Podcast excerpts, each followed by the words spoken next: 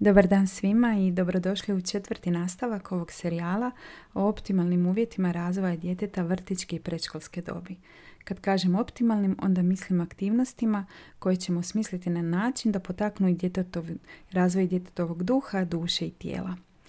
Ako se sjećate u onom prvom nastavku, zapravo smo govorili o toj jednoj atmosferi koju bi roditelji trebali nastojati stvoriti kod kuće, tom jednom vremenu mirnog rasta, i o tome kako bi roditelji trebali razviti svjesnost da u tom vrlo ranom razvoju su zapravo oni ti koji dijete trebaju zaštititi od negativnih utjecaja i u toj jednoj um, sigurnosti obiteljskog doma osigurati sve uvjete za djetetov rast i razvoj. U onom drugom nastavku govorila sam vam o razvoju navika, kako odrediti te obiteljske prioritete i kako konkretno početi razvijati dobre navike kod djece. U trećem nastavku govorila sam vam o dobrim i plemenitim idejama i načinima kako ih u svakodnevnom životu s djetetom istaknuti, kako osmisliti aktivnosti kojima ćete ugraditi te dobre ideje u djetetov um. Govorili smo o razgovoru, govorili smo o slobodnoj igri, odnosno istraživanju svijeta kroz svih pet osjetila. Govorili smo o važnosti vremena provedenog vani i dobrom odabiru knjiga i slikovnica koji će vam biti važan pomagač prilikom ugrađivanja tih dobrih i plemenitih ideja u djetetov um i srce. Danas bi se htjela osloniti na načine kako ideje o nebeskom ocu uključiti u svakodnevne aktivnosti djeteta, kako dijete uključiti u pomoćne zadatke po kući, kako likovnu i glazbenu umjetnost iskoristiti za ponovno ugrađivanje tih dobrih ideja i kako dijete u toj naranijoj dobi e, potaknuti na likovno stvaralaštvo. Reći ću vam nešto i o vježbama početnog čitanja i pisanja i razvoju elementarnih matematičkih pojmova, pri čemu e, se neću osloniti na onaj dio koji će dijete čekati u školi, onaj dio formalnog obrazovanja, već ponovno stvaranje te jedne čvrste osnove koja će djetetu pomoći da sve kasnije što bude učio prilikom tih formalnih oblika obrazovanja nadogradi na tu jednu čvrstu osnovu koju je razvio ovim početnim godinama života. Na kraju ću vam još nešto reći o fleksibilnoj rutini i o važnosti te fleksibilne rutine, pogotovo u obiteljima s puno djece te rane dobi, gdje nekad ta jedna rutina koja je čvrsta, koja je vremenski vrlo ograđena, koliko god ona može biti korisna kod djece starije dobi, koja već barataju um, pojmom vremena, toliko može biti frustrirajuća i za roditelja, i za majku, i za dijete u toj ranoj dobi, ako je sve onako u minutu određeno kako će izgledati dan koji je pred vama. Znači, za početak, evo, krenuti ću onda sa uh, uključivanjem ideja o nebeskom ocu.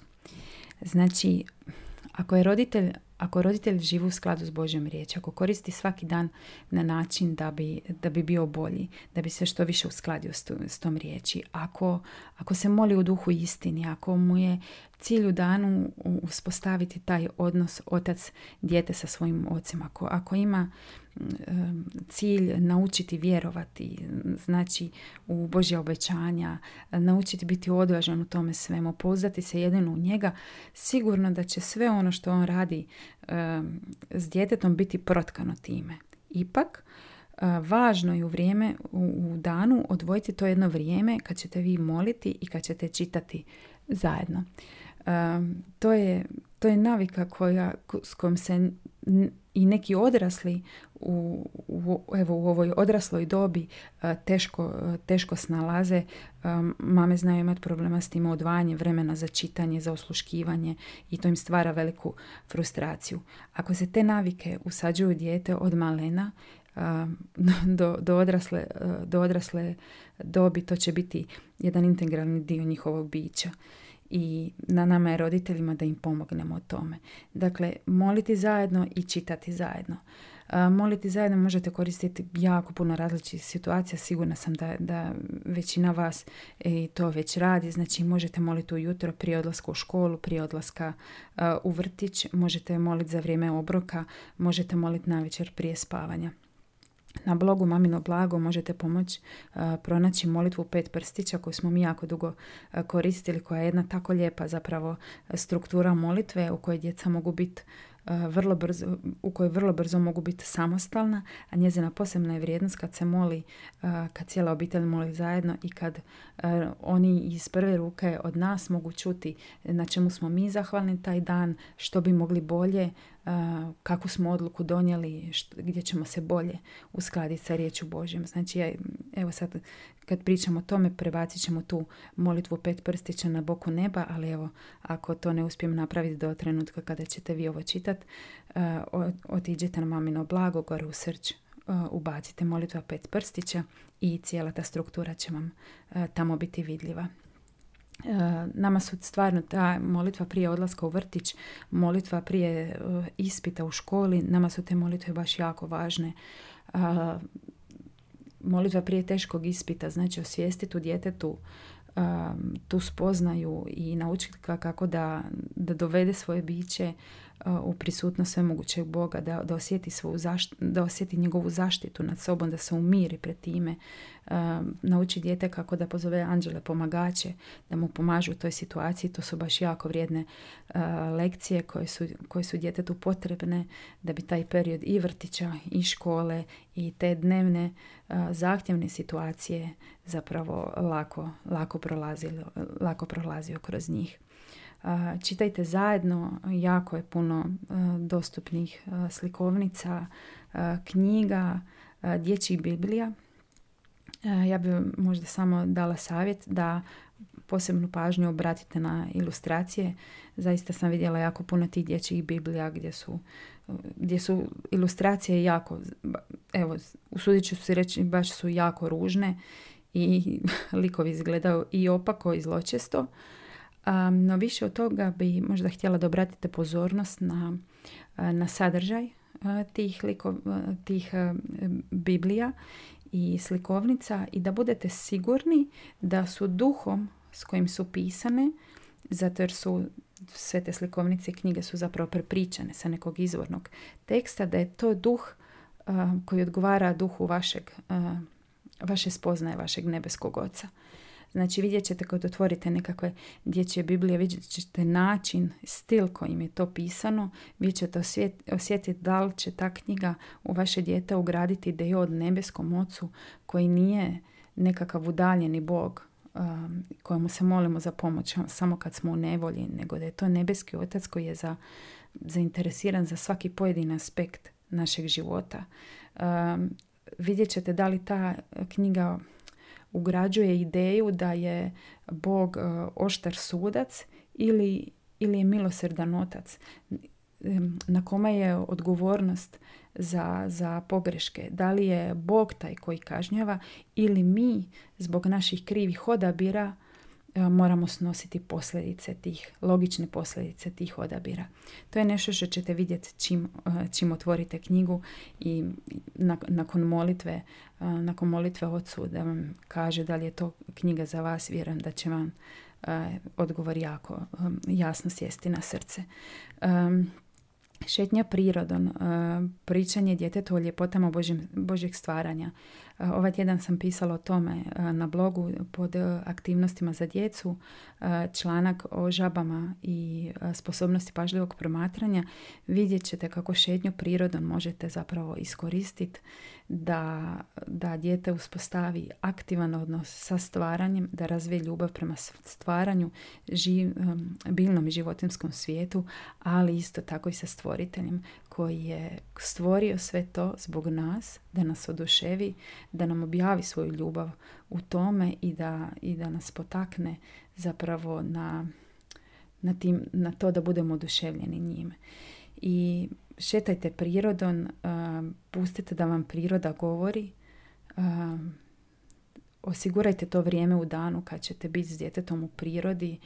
Po time ne mislim u, u parku, mislim u, u šumi, negdje malo dalje od ceste, u vrtu, gdje će se dijete moći usredotočiti na ove stvari. Najvažnije od svega je naravno da, radi, da vi radite na sebi, na razvoju svoje duše. ako ste u braku, da radite na vašem zajedničkom odnosu, jer ono što proizlazi iz toga, ono što dijete vidi, to je ono što će se najviše ugraditi u njegov um. Dalje bih vam htjela reći nešto o početnom čitanju i pisanju, pri čemu ne mislim konkretno na pisanje i na čitanje, kako će biti zastupljeno u prvom razredu osnovne škole. Iako ako vidite da dijete pokazuje interes za time, svakako ga u tome podržite, bit će mu lakše prilikom polaska u školu. moje iskustvo sa svo naše troje djece nekako u vrtiću ste savjetovani kao roditelj da ne morate raditi te stvari i da je važno da, da se dijete razvije dobre navike i da je to nešto što će raditi u školi.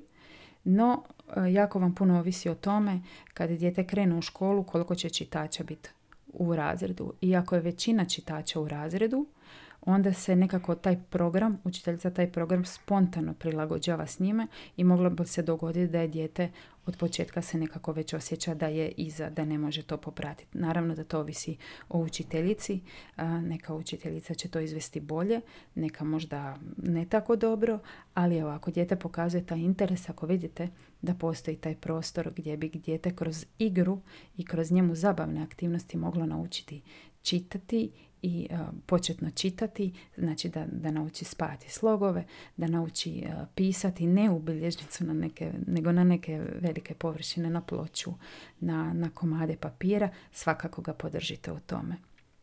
Uh, znači, u ovom, kad, kad govorimo o tom razvoju u toj ranoj dobi, nije nam stvarno ideja da dijete piše u, u onu pisanku a um, slova određene veličine. Nije nam cilj da dijete dođe u školu i da ono odmah zna čita, već nam je kao i u svemu cilj da dijete bude ko doma sa, pojmom, sa pojmom slova. Da ono zna da kad njega stavite knjigu, da se knjiga, da kad otvori knjigu da vidi da, je, da su unutra slova.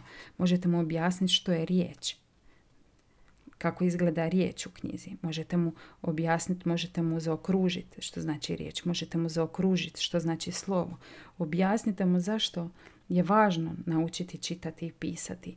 Uh, uzmite knjigu i recite da, da je ova knjigu napisala spisateljica koja je živjela u Švicarskoj prije uh, 100-200 godina i da nije to zapisala u knjigu, da mi nikad ne bi mogli doći u posjed njezinih ideja.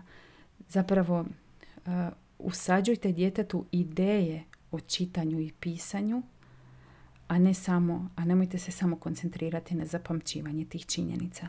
Ja ću vam u, um, dole u opisu podcasta stavit ću vam uh, primjere nekih knjiga koje smo mi koristili i koje vam mogu pomoći uh, u ovom početnom dakle, čitanju i pisanju. Jedna je igre čitanja i pisanja aktivnosti za razvoj prečitalačkih vještina i početnog čitanja i pisanja. E, druga je razvojne igre za predškolsko dijete gdje ćete, gdje u dijelu, samo malo da pronađem, gdje u dijelu čitanje možete pronaći, e, ćete vidjeti kako izrađivati kućne knjige sa nekim situacijama, rutinama iz djetetovog svakodnevnog života i na taj način ga uključiti u to početno čitanje i pisanje, te također ima knjiga i govor, ritam, pokret i logopedske igre koje su vam zapravo pune različitih brojalica koje su opet odlična osnova za kasnije, kasnije svo učenje koje će doći. deveta stavka u ovom, u, iz ovog seta um, ugrađivanja dobrih ideja su zapravo um, razvoj elementarnih matematičkih pojmova.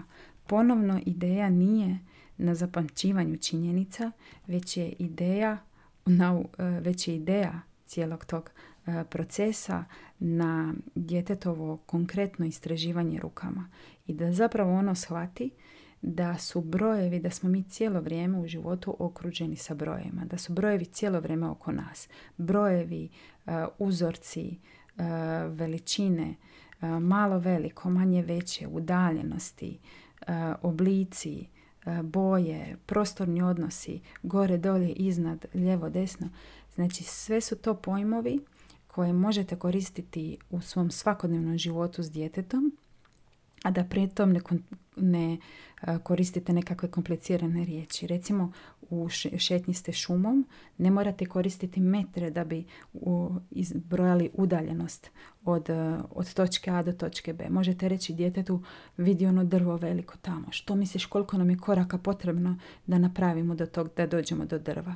Ili možete reći djetetu vidi ovo drva, vidi ono tamo drvo ajde prvo procijeniti ako nam od ovog, do ovog drva treba toliko koraka, koliko nam treba do sljedećeg drva. I onda zajedno brojite, uspoređujte i vidite koliko su vaše procjene točne. Prostorni odnosi, možete se igrati gore, dole, igre skrivača, između, lijevo, desno. Toliko je, toliko je zapravo prilika u svakodnevnom danu gdje djetetu možete pomoći da ugradi ove ideje u svoj um, potrebno je stvarno ono, samo odvojiti malo uh, vremena i složiti okolinu na način da, da, da dijete ima dovoljno vremena za istraživanje i uz malo našeg poticaja ono puno tih koncepata zapravo kroz igru uh, spontano usvaja. Uh, Sljedeće i možda završno što vam je htjela reći je vezano za fleksibilnu rutinu i prepoznavanje tih mm, trenutaka u danu koji su dobri za učenje. E, u, kad su naša djeca bila e, puno manja, e, ja sam radila tu jednu grešku da sam zapravo često bi si onako isplanirala dan i to je nekad bilo od 8 e, do 8 i 30 radimo to, od 8 do 30 do 10 radimo to, 10 do 12 radimo to. Nekad su čak i ti vremenski razmeci bilo puno manji. I zapravo sam na taj način na sebe navikla, navukla puno frustracije, pogotovo u obiteljima s malom djecom takva striktna rutina će najprije uh, maj, mamu dovesti uh, u jedno frustrirajuće stanje kad vidi da se jedna za drugom događaju nepredvidive situacije, da ona ne može si pratiti taj raspored kojeg si od jutra postavila. I zapravo sam vremenom shvatila da je fleksibilna rutina nešto što puno bolje funkcionira u obiteljima s malom djecom. Naši su sad prvi razred, četvrti razred i peti razred i njima čak i sada više paše ta jedna fiksna rutina kad se zna točno kad su vremenski ograničeni na vrijeme u kojem moraju napisati zadaću, to njima daje jedan, jedno dodatno, daje mi uporište, ali jednu dodatnu motivaciju da se stvari naprave u tom vremenskom roku, znajući da nakon toga imaju vrijeme ili neko svoje vrijeme ili naše zajedničko obiteljsko vrijeme kojim se vesele. Ali u ovom periodu dok su djeca mala, ova fleksibilna rutina je zapravo nešto što je, što je vrlo važno i ja bi to najlakše opisala kao postavljanje nekakvih sidra u danu oko kojeg će se onda organizirati vaš dan. Znači sidro, e, recimo je jedno dobro sidro je čitanje zajedničke priče. Znači odvojite vrijeme u danu kad ćete 15 minuta kako god to u početku izgledalo, to isto vrijeme koje se mora utrenirati, čitat zajedno priču. Sidro u danu je molitva prije spavanja. Sidro u danu je ručak zajednički. Kad ćete se okupiti za stolom, kad ćete se pomoliti, kad ćete se razgovarati. Znači dok su djeca tako mala, kod njih puno više funkcionira taj raspored. Najprije ćemo se recimo odjenuti, zatim ćemo doručkovati, onda ćemo napraviti zadatke i onda idemo vani. Kasnije kako vrijeme, kako djeca rastu, ta, ta rutina može biti može biti više strukturirana, može, može se točno znati vrijeme od kad do kad se nešto radi. Ali za početak, ako tek uspostavljate rutine, a ako ste kod kuće sa malom djecom, onda svakako razmislite o toj fleksibilnoj rutini i dajte sebi prostora da rutina profunkcionira. Ako ste godinama nešto krivo radili i sad ste u ovome što vam govorim prepoznali da bi stvari mogli dobro, morate shvatiti da će sad biti potrebno jedno vrijeme da se ponovno to uspostavi onako kako treba, odnosno da se stvari dovedu u red. Zašto je još bitna ta rutina? Zato jer ako budete tako fleksibilni u toj rutini, lakše ćete u danu prepoznati nekakve trenutke i prilike za učenje koje se prirodno pred vama otvaraju. Evo recimo kad, kad sam već spomenula tu priču na blogu o žabama i sposobnosti dubokog promatranja, ja sam krenula u šumu s jednom idejom da ćemo promatrati jedno drvo, da ćemo ga sustavno posjećivati jednom tjedno ili jednom u dva tjedna i kroz godinu bilježiti promjene koje se događaju, ne bili na taj način zapravo e, oni iz prve ruke vidjeli e, promjene i doživjeli promjene u prirodi, jer se na tome dakle zasniva velik dio prirode i društva u kasnijem učenju. No kako smo krenuli, kako sam se ja pomolila Isusu da nam On uredi taj dan i to vrijeme i da nam on stavi taj predmet promatranja, tamo se jedna žabica se tamo pojavila s kojom su oni odmah uspostavili tako lijepi odnos. Ona je bila toliko strpljiva, oni su je držali u rukama. Ona je čak pričekala na tom komadu papira dok su ju oni lagano skicirali. Ja sam se razmišljala da sam ja u glavi imala točno određenu strukturu. Toliko ćemo vremena provesti u šumi, onda ćemo otići doma jer moramo to, to, to i to i da se nisam um, učinila taj raspored fleksibilni koliko god sam mogla s obzirom na, na e, obaveze koje su nas još čekale u danu, e, oni se ne bi mogli, oni se ne bi stigli posvetiti toj žabici i ne bi se taj jedan prirodan proces učenja uopće mogao uh, odviti zato jer sam ja imala svoju ideju kako u tančine treba izgledati naš odlazak u šumu. To koliko će rutina biti fleksibilna, to naravno ovisi o vama, ali ja bi uvijek ostavila taj jedan prostor iznutra i dopustila sebi biti zapravo vođena iznutra i razvila tu jednu e, svjesnost sve više, rastuće više, da sam spremna odustati od svojih planova kad, kad moj nebeski otac pred mene stavi nešto što je bolje i što on misli da je vrijedno pažnje, odnosno što ja u srcu prepoznam da je više u okviru njegove volje. Eto, s ovim zadnjim, dakle sa fleksibilnom rutinom i s prepoznavanjem tih uh, momenata, odnosno trenutaka za učenje, ja bi završila današnji podcast. za kraj bi samo htjela podijeliti s vama jedan, rekla bih, popis vještina, jednu listu s kojim se možda do sada niste sreli i budući da se prilično razlikuje od nekakvih standardiziranih testova i postignuća koje bi dijete u vrtičkoj i predškolskoj dobi trebalo postići. Ja ću vam pročitati, ona se sastoji od nekakvih dvadesetak, dvadesetak stavki. Ja ću vam pročitati neke od njih kao zaključak ovog, ove serije podcasta da probate osjetiti atmosferu koju zapravo bi trebalo postići u tim prvim godinama života kako biste bili sigurni da ste osigurali optimalne uvjete za razvoj djetetovog i duše i tijela i njegovog, njegovog duha. Evo. Za početak, dijete bi kroz, ovaj, kroz ovo vrijeme vrtičke i preškolske dobi trebalo biti sposobno izrecitirati šest pjesama. Um, trebalo bi biti sposobno izrecitirati i jedan psalam. Trebalo bi biti sigurno u oduzimanju i izbrajanju do deset.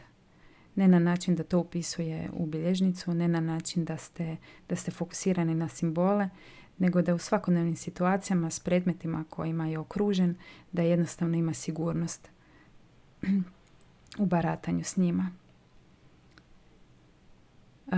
Dijete bi e, pred polazak u školu trebalo znati koristiti kompas. Trebalo znati pokazati gdje sunce izlazi, a gdje zalazi i odakle puše vjetar. Trebalo bi znati opisati granice E, svog vlastitog doma. E, granice u odnosu na susjede kojima je okruženo. Trebalo bi znati opisati rijeku, jezero, nekakvu močvaru e, koji se nalazi u blizini njegove kuće. Trebalo bi znati ispričati, prepričati bar tri priče iz Biblije. Trebalo bi također znati opisati zatvorenih očiju tri šetnje u blizini kuće i tri pogleda. U svojoj maloj e, knjizi u svojoj maloj knjizi, u svom notebooku, u svojoj e, bilježnici trebalo bi imati nacrtano desetke različitog cvijeća koje se nalazi u blizini njihove kuće. Trebalo bi znati njihova imena, trebalo bi znati opisati vlastitim riječima i reći gdje ih je pronašao. Isto tako bi trebao, isto bi trebao napraviti i sa lišćem i sa cvijećem određenog drva. trebao bi prepoznati šest različitih ptica po obliku. trebao bi ih možda prepoznati po njihovom pjevu trebao bi se trebao bi ovladati nekakvim jednostavnim ručnim radom. Trebao bi znati ispričati tri različite priče o svom kućnom ljubimcu. I ono što je meni zapravo najčudesnije od svega ovog razmišljala sam kako, kako to izvesti. Onda sam vidjela da zapravo je vani dostupno da vi možete kupiti malo gusjeni, kupiti gusjenice, par gusjenica koje onda stavite u svoj vrt i onda dijete kroz to može promatrati stadije razvoja od gusjenice do leptira. Dakle, ovaj završni bi bio da zapravo završni dio je da čuva jednu malu gusjenicu, da ju promatra i da zapravo taj jedan ciklu života promatra kroz svoje observacije od gusjenice dakle do, do leptira.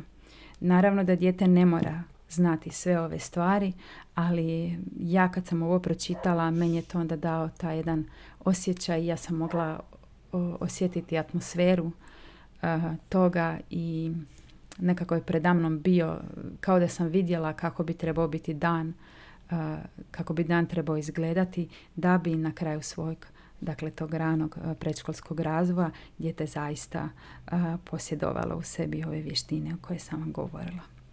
Eto, nadam se da vam je ovo koristilo, nadam se da vas je inspiriralo.